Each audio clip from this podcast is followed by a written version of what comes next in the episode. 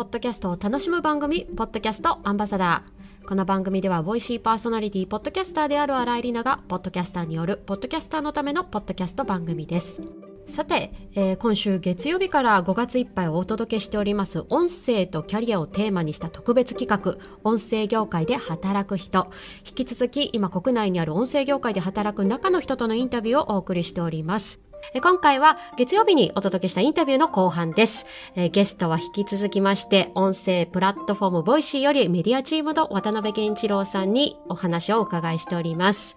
え前回のインタビューでは、ボイシーに入ったきっかけだったり、まあ、気になる音声プラットフォームの仕事内容をお伺いしておりました。そして今回の後半では、スタートアップ企業であるボイシーの社内にあるものとは、そしてプラットフォーマーが考える業界に必要な要素などお伺いをしております。それでは早速本編をお楽しみください。まあ、転職してみて、その働き方の部分で違ったことってありますか？あえっ、と、僕、それで言うと、大きく今3社経験してて、1社目が、フジテレビの中、主にフジテレビを中心に映像を作ってるみたいな会社。で、まあ、あちゃん、ちゃんとした会社なんですよね。で、次が映像のスタートアップ。で、次が音声のスタートアップでボイシーなので、えーお大企業、スタートアップ、スタートアップみたいな感じなんですよね。はい。そうなので、んですねうんうんうんスタートアップはやっぱり好きなことができるけど結果が出ないとシビアだよっていう会社です、感じですよね。あの、会社としてもそうだし、個人としても。僕が前いた映像のスタートアップなんかは、新しい事業を作って、その中で人も、えっ、と、資金調達して人も増やしてやっていったけど、結局事業が、えー当たらないのが出てきて、そこで、そのために雇った人が会社をどんどん離れていくみたいなあ。感じのことがやっぱりあって、うーんか。まあ、やっぱりその横目で、あ、どんどん人がいなくなっていくって言ったところもご覧になられてただけに、今は結構ちょっと戦々恐々としながら 毎日を過ごしてるという感じなんいでしょうか。やいやいや、まあ全然そんなことはないんですけど、で、まあ別にボイシーに来てからそれは思わないんですけど、ボイシー割と堅実で、えー今も全然あの、うんうん。オフィスは豪華じゃなくて、本当あの、雑居ビルの一室みたいなところでやってるので、なんかトランポリンがあったりとかはしそないですね。うそうそう、そういうあの、高層ビルでどうこうみたいなことは全くなくて、はいはい。えーほお、ここみたいな。大体最初に来る人は、一発では見つけられない会社で、えーそんなところでやってます。で、あれなんですよね。音声だからやっぱりその設備投資がそんなになくていいっていうのもあって、ああ、確かに。かつプラットフォーマーななので、全部の放送を自分たちで撮って作ってるわけじゃなくて、これを楽しんで使ってくれてる人たちが基本放送を制作するってとも言えるので、あ、そういうことですね。ちなみにその、今、えっ、と、ゲンさんが配信されていらっしゃるグリーンラジオは、これは会社から配信されていらっしゃるんですか？家からですか？あ、収録あの、会社の収録室であ、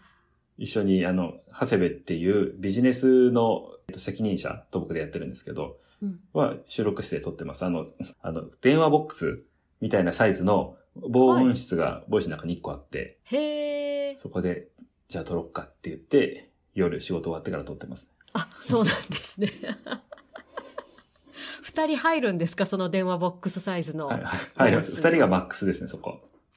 へえ。いや、それこそ最近あの、都内でも、えっ、と、どこだったかな？アマゾンのなんかスタジオができたりとか、うん他の配信プラットフォームで、あの、こういう収録のビル作りましたとかって結構言われてたので、いや、結構周りのポッドキャスターとか配信者の中で、あ、レンタルできるんだったら行ってみたいみたいな声が結構あったので、多分ね、ボ ボイシーの収録室は絶対行ってみたいって言われないようなレベルですね。そうですか。そもそもスマホで撮ることを前提にしてるんで。ああ、そうですね。手軽に、こう、スマホで撮れるっていうのが、一つの、あの、売りというか、そうですね。言ったところなので、それを活かすための素朴な収録室っていうこと。そうですね。あの、防音さえできればいいっていうところですから。ああ、いやーまあまあおし、お仕事のね、ちょっと流れの方をお伺いしてきたんですけど、まあ、今後の音声業界について、最後ちょっとお伺いしようかなと思っていて、まあ、あの、ゲンさんも1年半ぐらい、そのボイシーの音声業界で働かれてきて、で、まあ、いろんな人、周りに、まあ、配信者の方もそうですし、サービス作る方も、いろんな方と一緒に作られてると思うんですけど、今後こんな人材が必要になりそうだなとかこんな要素が音声業界やってきたらどんどん伸びるんじゃないかな面白くなりそうかなって思われていることって何かありますか？なんかね、どっちかというと、音声の魅力をちゃんとこうビジネスとして伝えられる人あっていうのが一つあるんじゃないかなとは思っていて、やっぱりいいコンテンツを作るっていう人は、まあ自然に出てくるものかなとある程度思っていて、例えば今他のコンテンツを作ってる人は急にみんな音声に来ればいいかっていうと、まあそうではない気がするし、それもあんまり現実的ではないなと思ったりするんですよね。だし、ああの、まあ、古典ラジオさんとかを聞けばわかるように、まあ、相当なクオリティを作っているのがあって、まあね、あれはそう簡単には出てこないだろうなとも思うし、まあ真似できないからやっているみたいな部分あると。うんうんだし、そのタレントはタレントで、もうちょっとこう、全方位的な作り方とか喋り方とかをするから、こう割と、ポッドキャストとかラジオって、自分はこの分野が好きみたいなことがやっぱハマりやすかったりするので。あちょ。っと濃い人がねあの結構光るメディアが音声ですよね。で、そういうところにちゃんとこうビジネスとして、それをこう魅力を周りに伝えられて、っていう部分。そこはめちゃめちゃ必要かなと思ってます。音声業界としても、 Voicyとしても。やっぱり一番最初に、えー音声で今回はやりたいっていうふうに言ってもらったりとか、そう言ってもらえる人を連れてきたりとか、交渉したりとか、っていうのは結構難しいんですよね。だから、いいコンテンツはもうすでにたくさんあると思います。多分聞ききれないっていう人も音声好きの中には全然いるぐらいだなと思ってて、そういうことを考えたら、まあコンテンツは十分あるので、それぞれのコンテンツがちゃんとこうお金になるような、えービジネスとしてそれをこうビジネスに変えられる人っていうのは Voicyでもなんかこうできてくるといいなっていうのはありますね。なんかイーロン・マスクみたいな人がガラッとこのなんか仕組みを変えてくるようなそんな人がいるとうんうんうん随分変わりそうですね。そうですね。そうか、そのビジネスとしてちゃんと生き残っていくためのその仕組みみたいなところが、やっぱり、えっ、と、しっかりとできていないと、面白いだけで終わっちゃってそれが何もならないと。うんうんもっとこう、光が当たるべき人に、ちゃんと、まあ、価値を見出してもらえるような、まあ、例えば、お金の還元方法だったりとか、その PR の仕方だったりとか、まあ、そこのビジネス部分のそのサイクルみたいなのがもっと回ればいいなっていう。そそんなイう。メージですかね。すね。あの、うんポッドキャストとかも、あれじゃないですか、あの、Spotify がクリエイターに、えー収益還元するみたいなお金払って、みたいなうんうん。こととかはあったりするけど、まあ、どうしても、まあ、単発で、まあ、そういうことが起こりがちで、なんかもうちょっとうんうん、こう、事業として進めていかないと、これから産業の規模が大きくなっていかない。こういうやっぱり、うんコミケとかもやっぱり、ちゃんと成り立つからあれぐらいのものがこうずっと続いていくわけで、うんうんうんうんやっぱあれぐらいのこう、売り上げみたいなこともそうですし、ちゃんとこう社会的な認知もそうだし、うんまあ、音声が来てるとはいえ、じゃあみんな音声聞いてるかっていうとそうじゃないし、うん。うんうん。実はなんかあんまり、え、ポッドキャストって何？そうっていうそうそうそう、方も。周り案外いますそうんなんもねで。す。うん。なので、うんそういうところは、あの、僕らがやんなきゃいけないところかなと思いますね。うん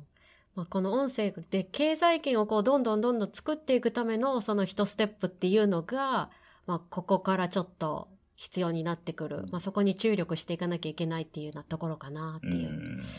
そうか。これは一人じゃ